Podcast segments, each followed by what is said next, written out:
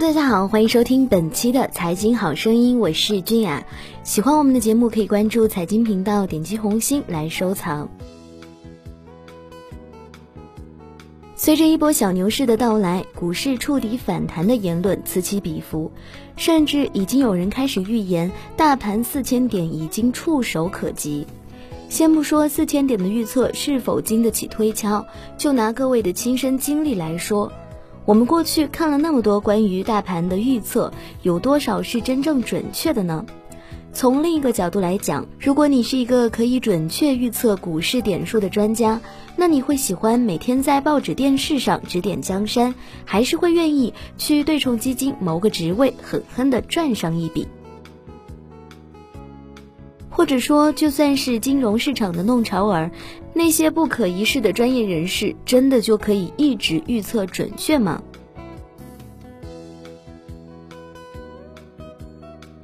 无论你是价值投资者，或是势头投资者，你是基本面分析师还是技术分析师，你是相信政府还是相信庄家，这都无所谓。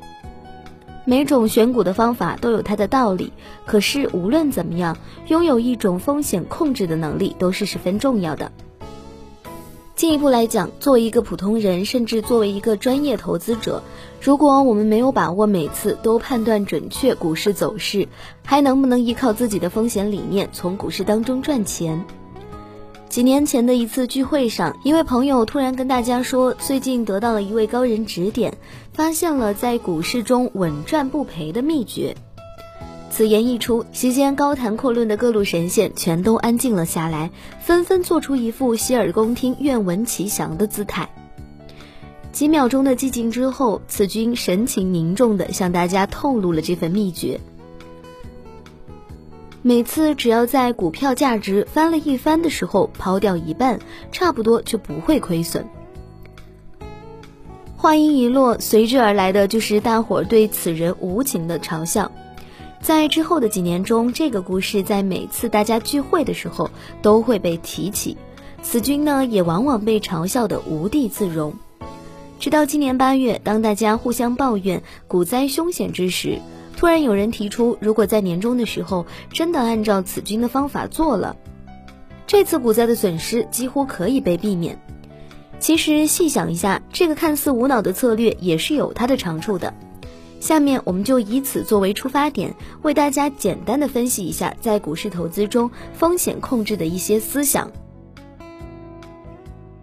我们简单的举个例子。作为一个成熟的机构投资者，长期持有一定比例的权益类资产是一件再常见不过的事情。假设某一投资者认为百分之二十的权益类投资是合理资产配比的一部分，那么在今年上半年过后，该投资者的股票资产价值应该经历了大幅的增长，即使该投资者并没有因为跟风而继续增持股票。此时，权益类资产在其总资产中占的比例也已经上升至百分之三十，甚至百分之四十了。这早已经偏离了当初长期持有百分之二十权益类投资的既定策略，也早已经完成了这一年度的收益目标了。这个时候，相对于增持以追涨，通过减持来控制风险。把自己的权益类投资比例重新降回百分之二十，甚至更低，也会是一种不错的策略。早在今年五月份，有相关的投资人士就提到了这个观点。他们认为，不仅仅是应该在股市疯涨到四千点的时候需要考虑减持，注意风险控制的投资者应该长期监控自己的资产配比。并实时考虑是否应该进行去风险化的资金组合调整。对于部分投资者来说，甚至早在今年年初三千三百点的时候，就应该抛售股票来重新把自己权益类投资的比重控制在之前的既定策略中。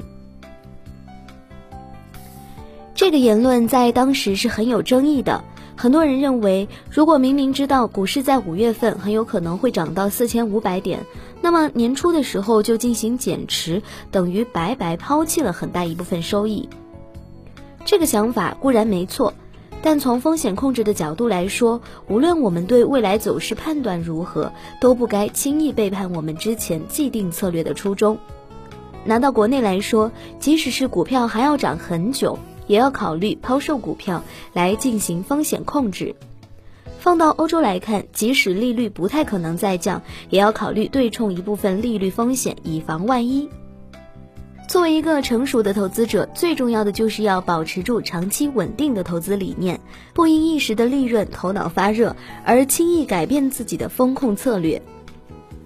这种看似古板的做法，虽然往往在别人赚大钱的时候只能干瞪眼，但长期来讲，或许只有这样才能真正的做到稳赚不赔。所谓小心驶得万年船，正是如此。